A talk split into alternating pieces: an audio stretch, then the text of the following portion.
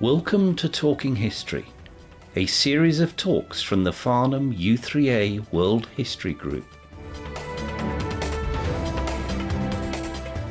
The views expressed in this talk are representative of the views held at the time of the material being discussed. They do not necessarily represent the views of the speaker, the Farnham U3A World History Group, nor the team at the Mr. T podcast studio.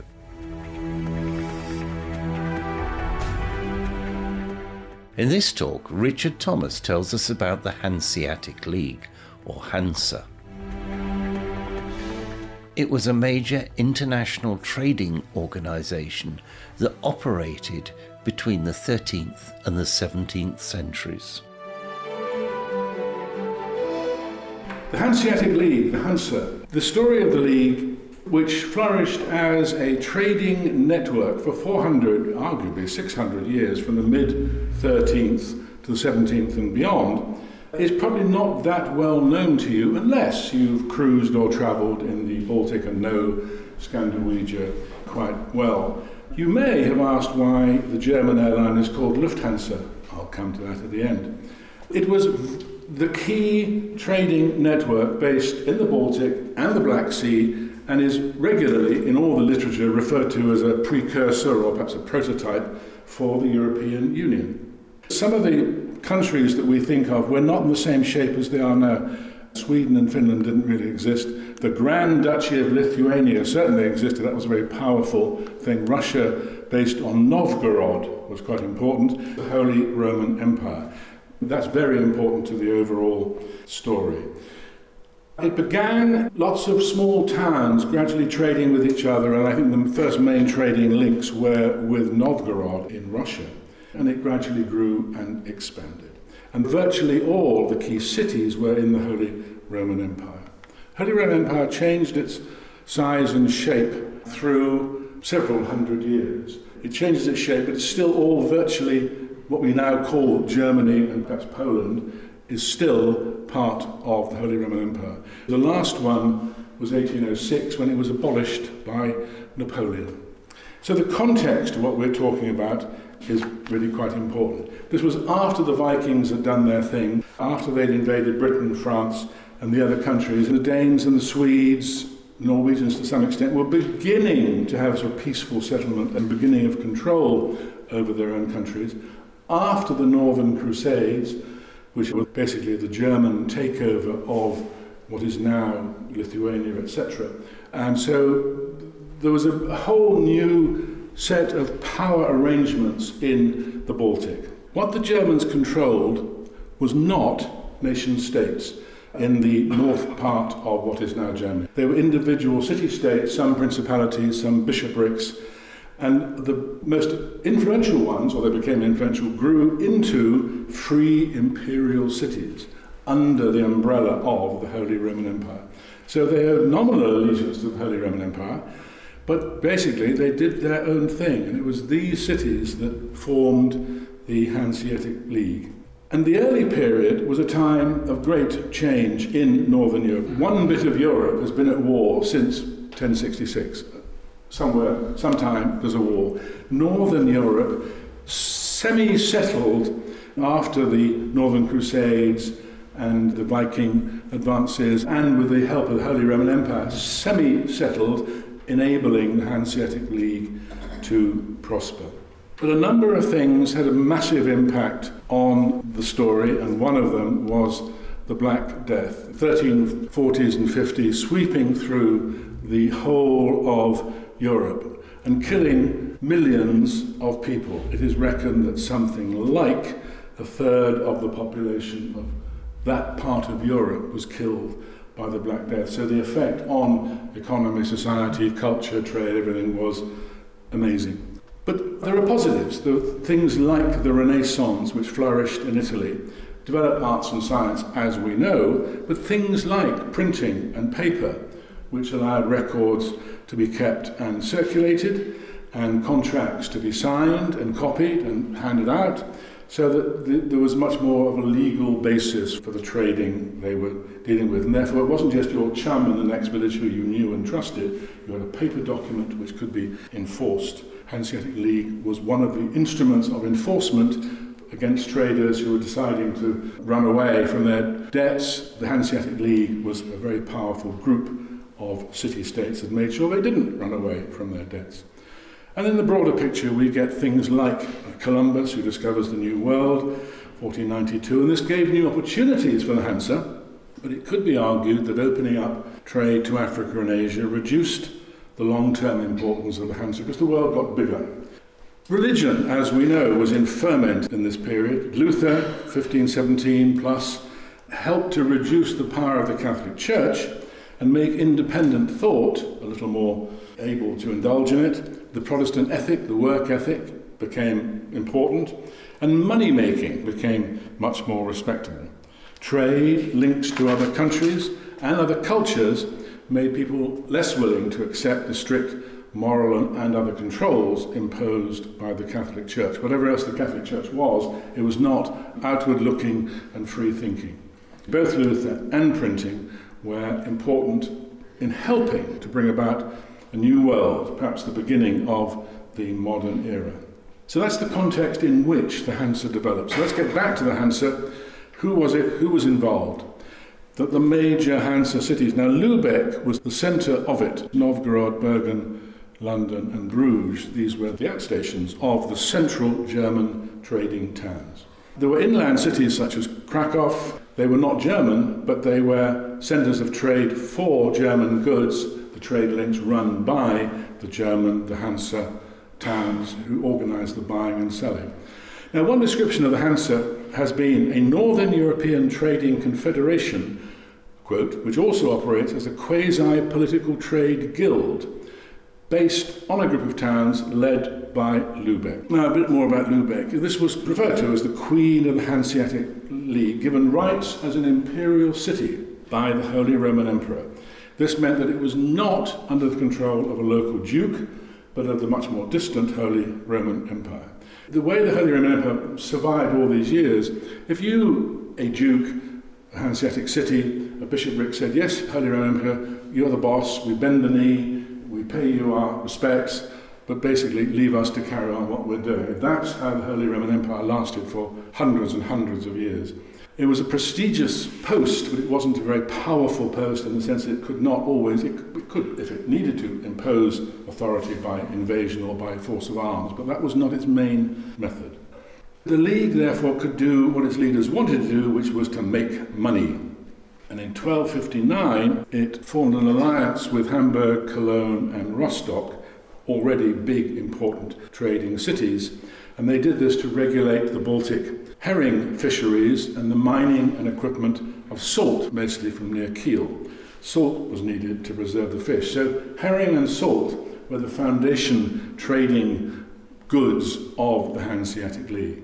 Now, 1259 is generally agreed to be the launch date of the Hanseatic League. But of course, to get big enough to form an alliance, they'd been trading with each other and with Novgorod particularly for at least a century, and Visby and Novgorod were part of their long, long term arrangements. Now, the Hansa did expand rapidly because it was in a kind of trading vacuum. Nobody else was really competing. It became a major force in the Baltic and in the North Sea, an important link with Britain, and at its peak, it had a flexible membership of 150 members. Basically, all the rich cities of Europe were part of the League. I saw one reference saying we had 1,500 cities. Now, I'm not sure whether somebody slipped a note in by mistake. Winchester was part of the trade fair link, so you could say Winchester was one, Farnham was another, Wrecclesham was a third, and Gilbert was a fourth, but they were all part of the Winchester network of trading towns. And so I think that is perhaps how they got to 1500. But 150 substantial cities were part of it. They were not countries but cities, and guilds of well financed traders in these key towns, and their purpose was to make money by trading rather than by invasion and settlement. Now, that's an absolutely key point. Their modus operandi was trade and money made through trade, not invasion and settlement. The old model of wealth generation around the world up to then was invasion, plunder, bit of raping and pillaging, and then settlement and high levels of taxation. This was a new model. It was different and had greater promise for the long run and was also a great deal less violent. Now, the, the development of this process obviously took place in different places, different speeds, different goods to trade, different levels of wealth generated. But this was, if you like, a group of merchants working together, trading across the Baltic, trading to the next big city. And they would gradually be controlled by the richest people in the towns, who were the merchants. And they would linked up and developed other villages and small towns, particularly on the coast, and those with harbours, and build them up into Hansa towns. Riga, Gdansk, and to a degree even Bergen in Norway were developed by the Hansa, not by the local community or the king or the prince or whatever. So they were creations of the Hansa. And they gradually established a set of rules known as the Law of Lubeck, and these rules adopted in 1356. Things were quite slow in those days. 100 years after their first trading, they signed the alliances. 100 years later, so things didn't happen that fast, but there was a gradual, continued build up. And these laws of Lubeck regulated the trade rules, regulated how you paid your bills, set tariffs, arranged insurance, very important if you're a shipper, they arranged the insurance and they guarded the interests of the merchants. And they could, and they did, take joint action against unfriendly local rulers and certainly against pirates, who, because this was a trading area, the Baltic pirates were very lively. So the first law of Lubeck was formalized at their first diet or parliament or assembly, whatever you call it, held in Lubeck in 1356 to make sure that all the members agreed on, followed the rules, and, if necessary, the Parliament made new rules.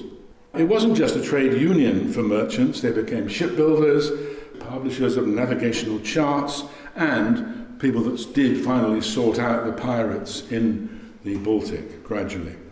They were also, this is quite surprising in a way, they were willing and able to fight as a group to protect their interests. And at one stage, they declared war on Denmark. Here was a network of traders. This is the, the CBI declaring war on the nation of Denmark. See, Denmark was more than it is now. Visby was a major free trading city halfway to Novgorod. And so a very important way station in the trading arrangements. Now, the Danes controlled the entrance and the exits from the Baltic, which is a great way of taxing ships going through, raising tariffs, which they did.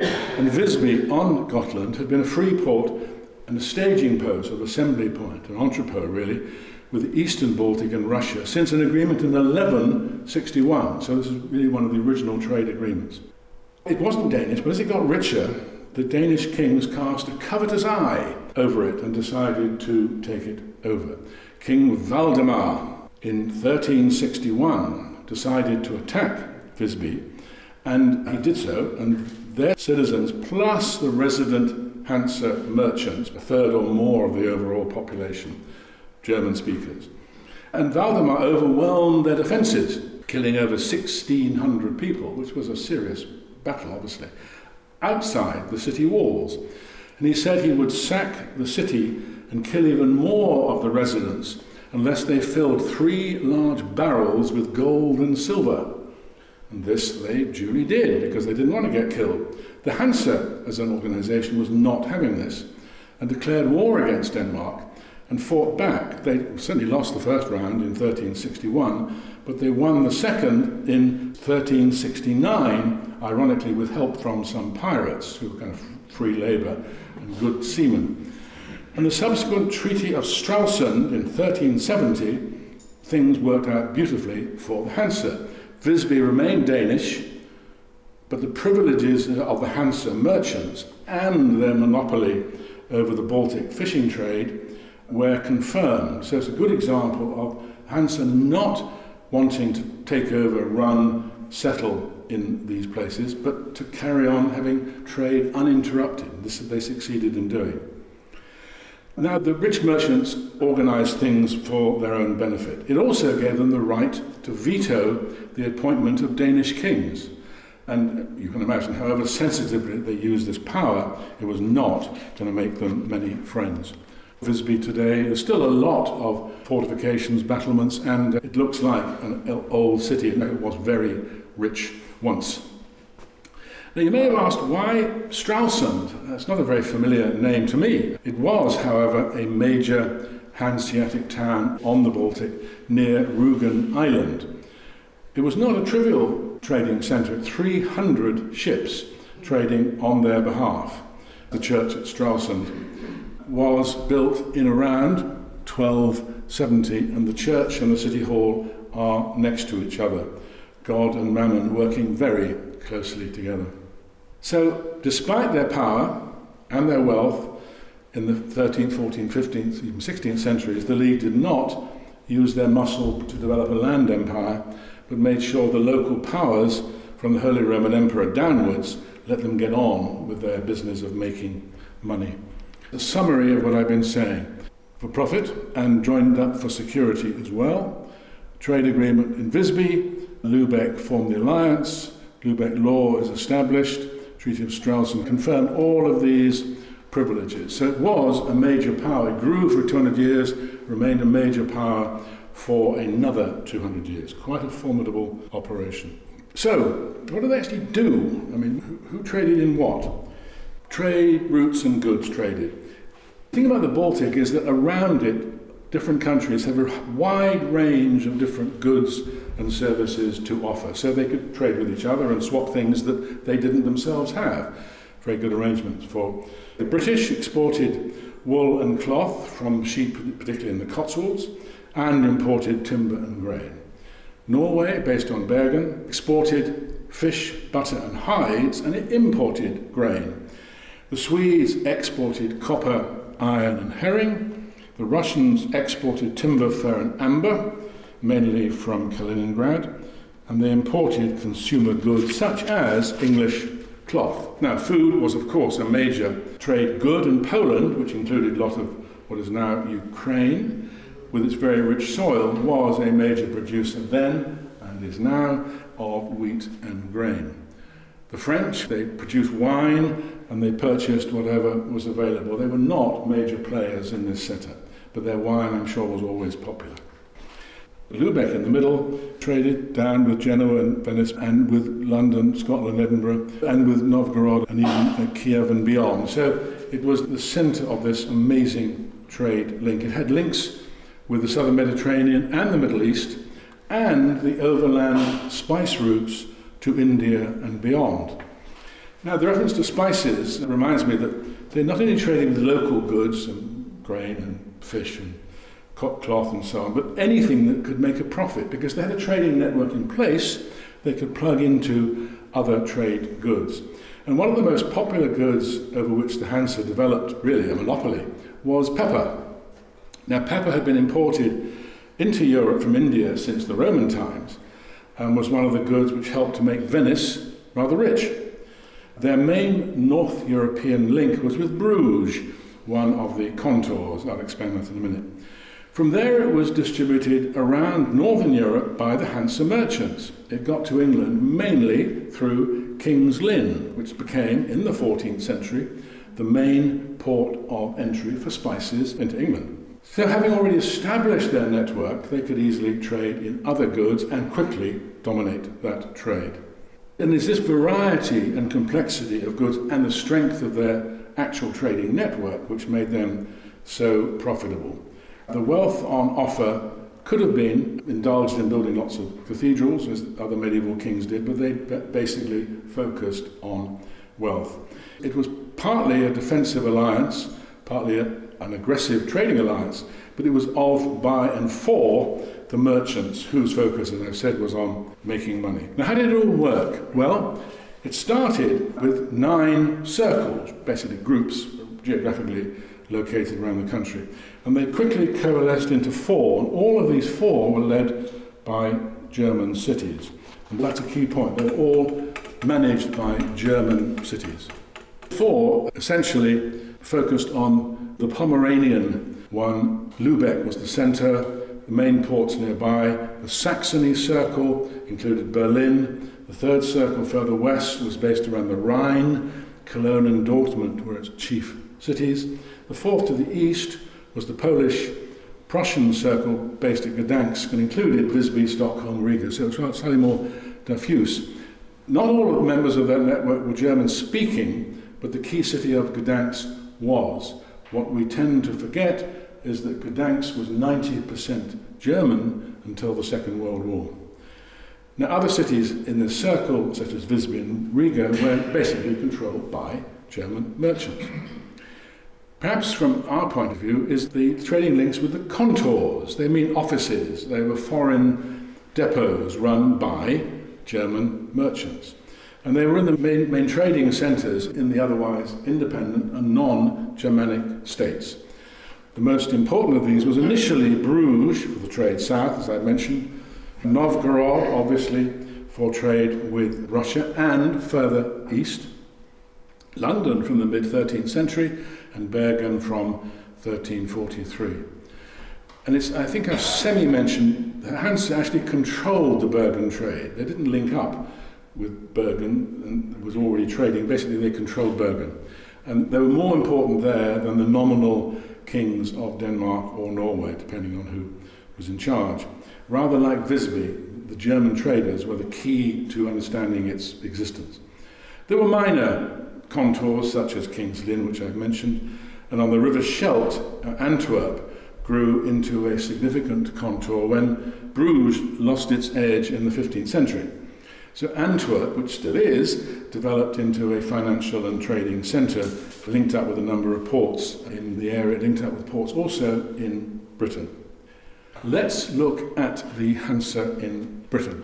London was a major clearinghouse or Kontor, and there had been trade, of course, with the continent forever from Britain, from the Romans, I suppose, and certainly the Angles and Saxons were Germanic tribes, the Normans, as we know, were originally Vikings, and various kings gave concessions to these German traders, really in thanks for lending him money or helping him with some war. Henry II allowed the establishment of a trading network in 1157 by the Rhineland merchants.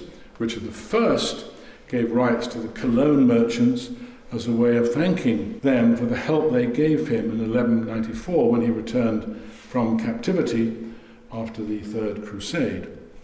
In 1266, a consortium of Hansa merchants from Lubeck, Hamburg, Cologne were granted special rights in England. Now, their request was granted partly, mainly, because the group had made favourable loans to Henry III to help him fight his various wars.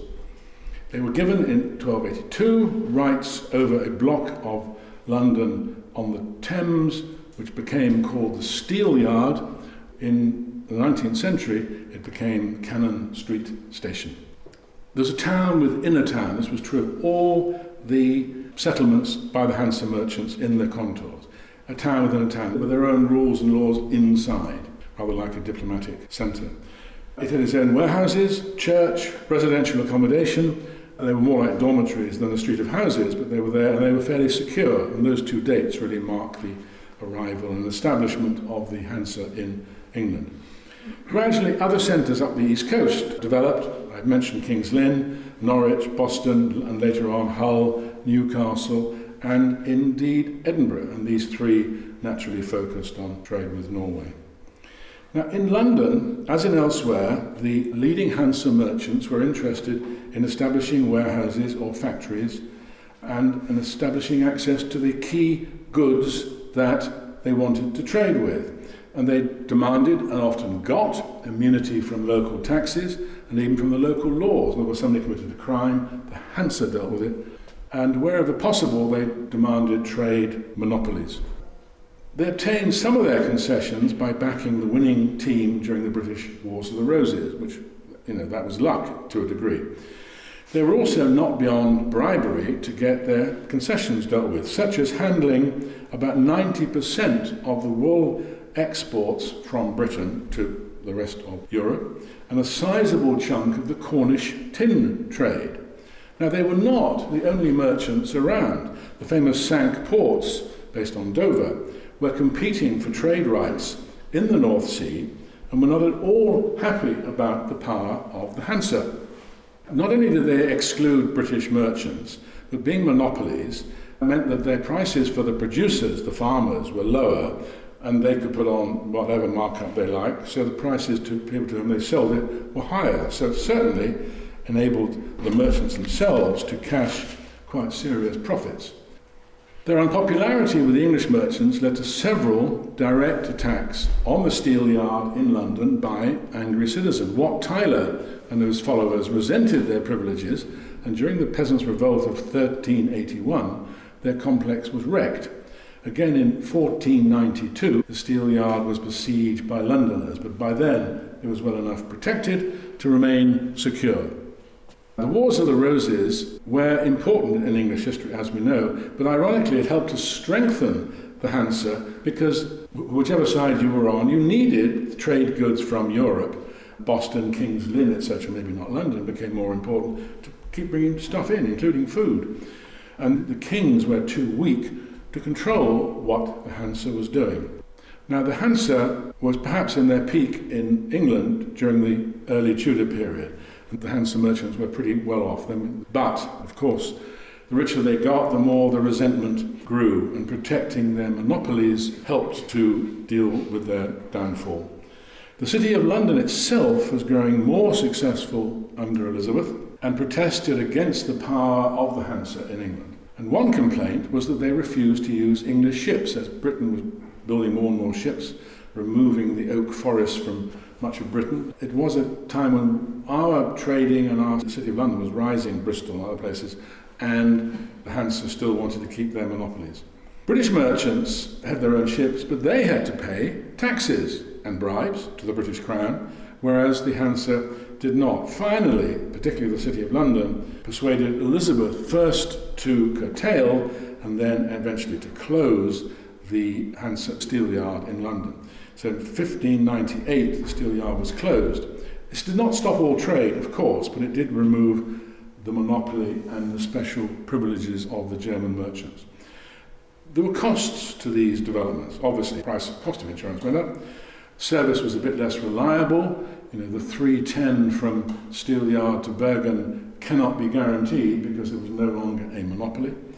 Some markets closed because it was no longer as profitable for the Hansa, so there was a downside, but basically the British merchants gradually took over. James I allowed the steel yard to reopen in 1605, but their power was broken and they never really reached the dominance they had hitherto had in British trade. The English traders were getting better, their ships were getting better, the capital and the markets they had were expanding, and they were trading much more in other parts of the world. Perhaps the main thing which undermined the Hansa was the gradual rise of the nation state, whose merchants operated quite differently from Hansa merchants and who just represented their own cities. And the merchants in other countries, particularly places like Holland, were very happy to trade directly with their English counterparts because it cut out the Hansa middlemen and therefore increased their profits. There were technical innovations as well double entry bookkeeping, bills of credit, rather than hard cash or bags of money, as you've seen in a million films. These two ideas were introduced from Italy, from Venice and Genoa. They sort of drip fed something into the story of the decline of the Hansa. They were reluctant to abandon their long established, I mean, hundreds of years worth of long established trading traditions. But the British and Dutch traders were much more nimble and much more willing to try new things. So the greater flexibility of England and Holland, particularly, made the Hansa model harder to maintain. The Great Fire of London literally obliterated the entire steel yard and, and other great chunks of London. So there are no buildings left in London that have any connections with the, except arguably Cannon Street Station. In Britain, I think, that is visibly Hansa is King's Lynn, a junior Kontor, a medium sized town, and a major trading centre and a clearinghouse.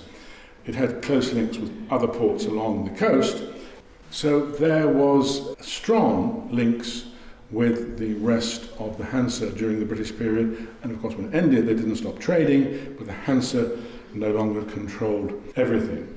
Among the legacies of the Hansa even if there are no buildings, is the word sterling. It is claimed. It comes from Osterlings, meaning people from the east of Europe whose money was reliable. Shilling is, of course, also a German word. Let's move on to Bergen. Now, the trade flows include Bergen, Novgorod, Riga, Danzig, Lubeck, etc. Bergen was not a major centre, but it was the major centre for Denmark, Norway, Sweden. It was an entrepot for the northern part of Europe, and it was the gateway for many important Norwegian resources, such as fish, timber, and furs. The old town of Bergen was known as the German Wharf, and indeed the majority of the population in the old town was mostly German. I think I said that it was a German city, really, transplanted to Bergen. The houses were wooden, and despite restrictions on heating and lighting, they kept burning down, which must have made them pretty grim in winter. You either froze or you burnt to death.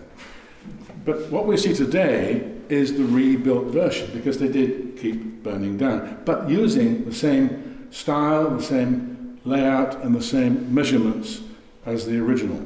I'm sure many of you have been to Bergen because it is on the tourist map, a very nice place to visit. And if you go to Bergen, you look around the Hansa buildings.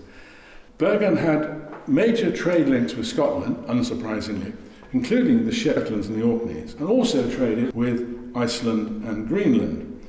And the nature of the Hansa monopoly ensured that the goods that had to be brought to Bergen were repackaged and then reassigned for onward shipment to smaller towns like Tromsø further north. And that's what entrepot trade means, the, the classic model of colonial trade. In fact, it is remarkably similar to a massive Amazon warehouse. You bring all the goods there and then you ship them out again. And that's what the Kontors did. And that's what Bergen did for the whole of the north coast of Norway. The profits, of course, went to the German traders, not the members of the town. They got jobs, but they didn't necessarily benefit from it. And they became more powerful in a way than the kings of Norway and Denmark. And they confirmed, put in place, and executed the trade rules for their benefit. The Bergen Kontor was important from around 1343 to the mid 18th century. It was eventually closed in 1754, partly because trade with the Americas had reduced the importance of a number of Hansa towns, but mainly because powerful states like England and Holland, I mentioned, wanted to trade directly and not be subject to the Hansa rules of trade. Now, any tour around the Baltic will remind us of just how powerful the Hansa was for 300 plus years, 400 years. Some of the biggest statements were in their architecture. Gdansk. It was built as a Hansa city. There was nothing much there before the Hansa developed it. On the Vistula River to trade south to Warsaw and Krakow. It contained some very impressive buildings. Now, these were rebuilt after World War II because they were flattened during World War II, but this was, you know, obviously following the original plans. And as I said, Gdansk was a German city until World War II. I always like to throw in a totally useless fact. Here's a useless fact for you. The word spruce as in tree, comes from Cyprus, i.e., from Prussia. Timber that was shipped from Gdansk to Scotland and all, all over the Baltic, because it was a very much a forested area, still is. The Riga Guild House, originally built 1282, and then rebuilt to the same design in the 1900s because it was flattened during the war. Here's my favourite Hansa statement just, we are powerful, we are strong, and you will do as you're told. Lubeck's city gates, built of brick, which was in the late 15th century, was really rather unusual, and it certainly makes an impressive statement. I keep talking about the buildings and the trade and the rules, what about how was the stuff moved? It was moved in the famous cog. they, they were rich and powerful, but the ships were small and rather tame and not terribly impressive but they were good at moving goods around. They were needed to be reliable and they needed to move goods around the Baltic. The, the rather humble cog, single masted, square rigged, much wider than you'd expect given its length, generally flat bottomed, which was ideal for coastal trade and for going up rivers like the Rhine, the Vistula, the Volga, and then en route to Novgorod. It was not very useful in the North Sea and no use at all in the Atlantic. But meanwhile, the British and the Dutch, because they were facing the North Sea and the Atlantic, developed much more sophisticated vessels which could deal with the Atlantic.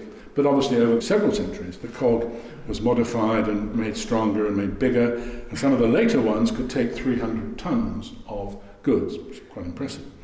They developed defensive and armed castles against pirates, and the battle against pirates was a constant one, and that's one of the reasons the Hansa prospered, was that they, they unlike many of the smaller states, took on and defeated the pirates. Meanwhile, the Dutch and the British particularly were building bigger and better ocean-going ships. But the cog remained a key to the Baltic trade for hundreds of years. Seaworthy, versatile, and ideal as a small coastal trader. Now, the implication of what I said is that Hansa you know, built lots of small ships, but they could build big. The Adler von Lübeck, the Eagle of Lübeck, built in 1567, partly to show off and partly to protect convoys from Swedish and from pirate attacks.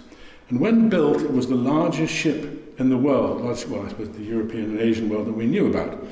It was to repeat the Hanseatic League's property, not the property of a national navy. 78 metres long, 40 metres beam, 138 cannon, and a crew with Marines of over a thousand people. It was, in a sense, the nuclear deterrent of its day, and was, I suppose, successful in that it was never used in anger. It later acted as a freighter carrying goods to the Iberian Peninsula. It was dismantled in 1588 after only 20 years of service, probably because it was not that maneuverable. Okay, I've described the rise and rise and rise and expansion of the Hansa over two or three hundred years, and this was the peak of the Hansa's power and power statements.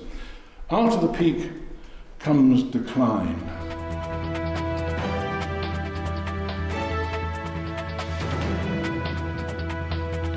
So, the gradual decline of the Hansa in the 16th, 17th centuries. It was not a continuous process, nor did all members decline together, nor did all the trade sectors, some went up, some went down.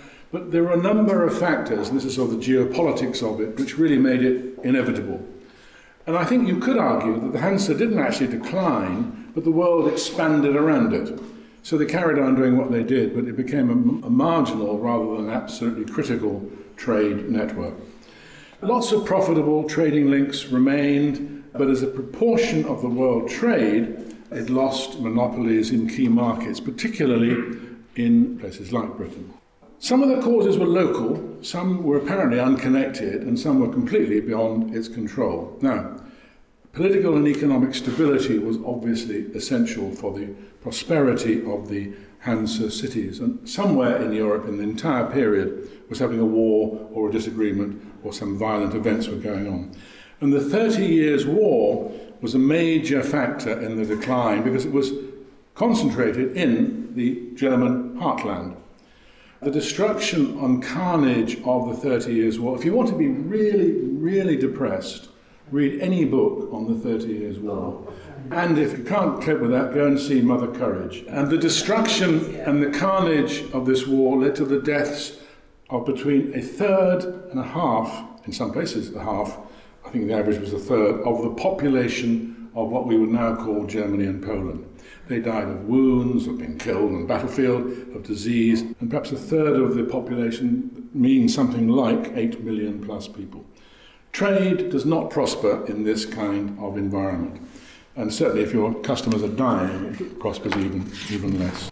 For some reason that nobody has satisfactorily explained, the herring shoals moved from the Baltic to the North Sea.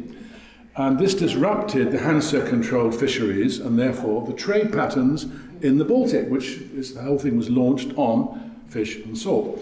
And I had this vision pops into my head of the, the herring parliament meeting and deciding to move into British waters, much more friendly than British. because they were so annoyed with all of their brothers being captured by fishing boats. And certainly by moving into the North Sea, they made themselves much more difficult to catch.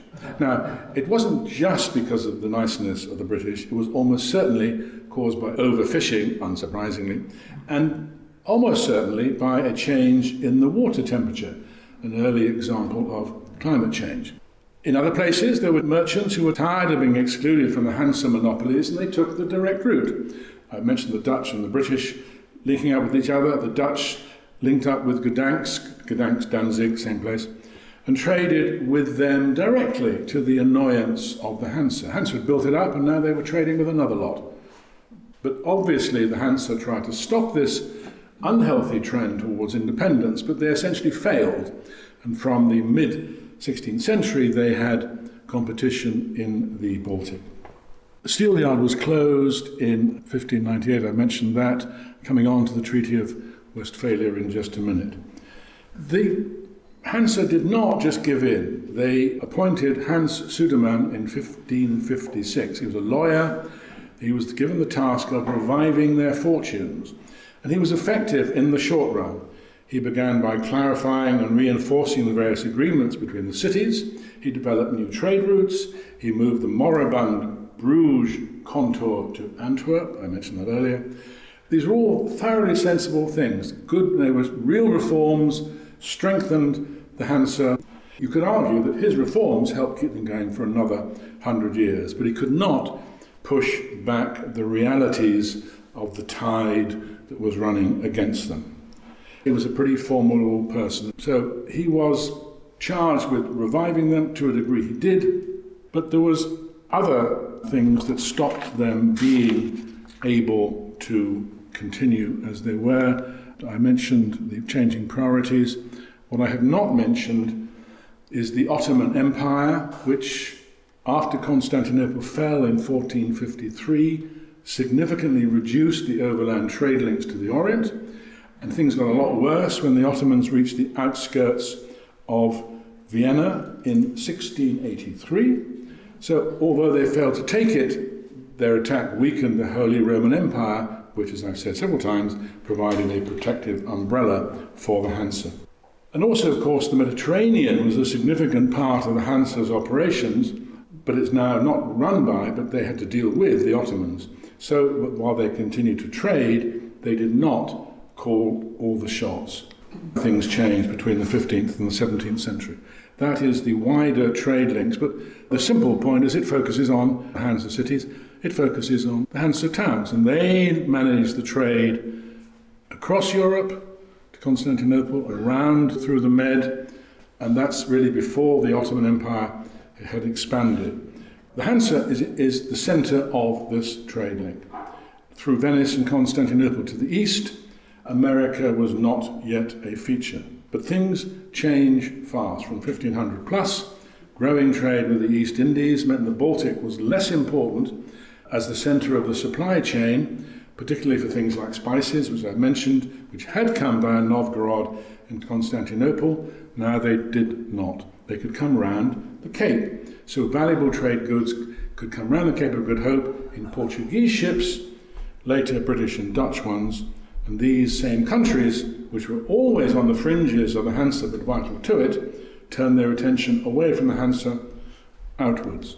And 1650, the Spanish were focusing on trade and getting gold from the Philippines, from the Americas, the Portuguese focusing on Brazil and Africa and the growing market for slaves. The British got rich, generally operating as pirates, actually, by uh-huh. plundering Catholic, especially Spanish ships, which we were allowed to do, so that wasn't piracy. We had to fight the Dutch for naval superiority, but we gradually won that debate. And meanwhile, the Baltic trade was tougher for the Hansa because Denmark and Sweden became more powerful. Plenty of trade continue with, Hansa cities continued to prosper, but they were no longer in control. As trade expanded elsewhere, they became something of a sideshow the Hansa legacy. The post Westphalian settlement. All you students of history can give me a quick summary of the post Westphalian settlement. I have to admit that even though I did A level history and quite a lot of history for my degree, I don't think anybody mentioned the post Westphalian settlement because it's to do with these Europeans, not important people like the British and their expanding empire. But the, the Treaty of Westphalia may seem, as I said in my notes here, unconnected to the Hanseatic League. It is a bit of a detour, but it is actually vitally important. The treaty accepted that the state was the standard model for the future. No more theocracies, no more claims to the divine right of kings. Nation states were the new thing. And this revolutionary idea marks the foundation of modern Europe. So it is absolutely vital to understand the history of Europe. Now, the links to the Hansa is fairly simple. The League of Cities was undermined by the growth of the states, like England, and the fact that we and others were increasingly looking to America and Asia. The death and disruption of the Thirty Years' War, which this ended, obviously weakened the Hansa and affected the Holy Roman Empire, the Catholic Church, and the Danish monarchy, which remember controlled the entrance to the Baltic. So fundamental changes were happening in Europe. After the Peace of the Treaty of Westphalia and the opening of the trade routes to Asia and Africa, the Hansa continued but was a shadow of its former self. It no longer made the trade rules, nor could it force a weak state into submission. As with Britain in Europe today, it was no longer a rule maker, but a rule taker. And thanks to the Westphalian settlement, several German princes began to flex their political muscles. They began to enjoy their new political authority. Sort of saying, I'm just a prince under the Holy Roman Empire, they could now become kings of Prussia or whatever. And the Hansa could no longer ignore them, were forced to negotiate with them, and therefore lost a lot of their power. Now, the last Hansa Assembly, 1669, 20 years after Westphalia, Lubeck, Hamburg, and Bremen as the only important long term members. There were others, but these were the key ones. These German towns remained as free imperial cities and continued with the Baltic trade even after the Holy Roman Empire was abolished by Napoleon. This continued until they joined the German Customs Union in 1889. And even today, they call themselves Hanseatic cities. Now, if you want to stretch the Hanseatic League, when did I say the first treaty with Novgorod, 1160 or something. 1160 to 1889 is a pretty long period for which to exist and to be powerful in the Baltic. So, what was the Hansa's legacy? It came to represent, a quote, a rule bound international civilization based on shared values and priorities. It was not concerned about national or religious or ethnic issues, but about honest trade it was monopolistic trade, to be sure, mainly for the benefit of its German members, to be sure. The values might seem a bit selfish, but they did work. An international cooperation they exemplified did increase prosperity for all. And the fact that it lasted as long as I've just said is really quite extraordinary. Membership of the League gave small cities a, a protective network w- within which they could prosper economically and not be afraid of being invaded because the bigger Hansa would come to their rescue if they were. It was a matter of great pride to be a Hansa city. Even today, places like Hamburg have number plates which have HH on them, Hanseatic Hamburg, and Lübeckers have HL. The Hanseatic League is obviously a model in many ways for the European community. The idea of common and agreed rules, the idea of prosperity through open trade are both key principles of the EU. We've also, had in Europe, had rising prosperity for 70 years of, and 70 years of peace in Europe. Whether with Britain's departure and other things going on in Europe that will continue, we have to wait and see. If we were being a bit mean, we could mention the rather selfish, inward looking, rule bound approach of the Hansa and the toleration of less than efficient monopolies, and for being another device for enriching German merchants. But let us be positive and quote Norman Davies, who says in his brilliant book entitled Europe, a History, which I'm sure you've all got on your shelves, the Hanseatic League stands in stark contrast to the Prussianism, nationalism, and imperialism which supplanted it. In European history, it shines as a beacon for all who seek a future based on sturdy local autonomy, international cooperation, and mutual prosperity. That's a pretty good epitaph. Now, I began this talk with a reference to Lufthansa. It means more or less Air Alliance or Air Guild in German. It's a good name for a German airline and has the advantage of making a link with an impressive piece of German history. Lufthansa was founded in 1955 and needed a name which avoided reminders of the recent Nazi or Prussian past. It was a very good choice.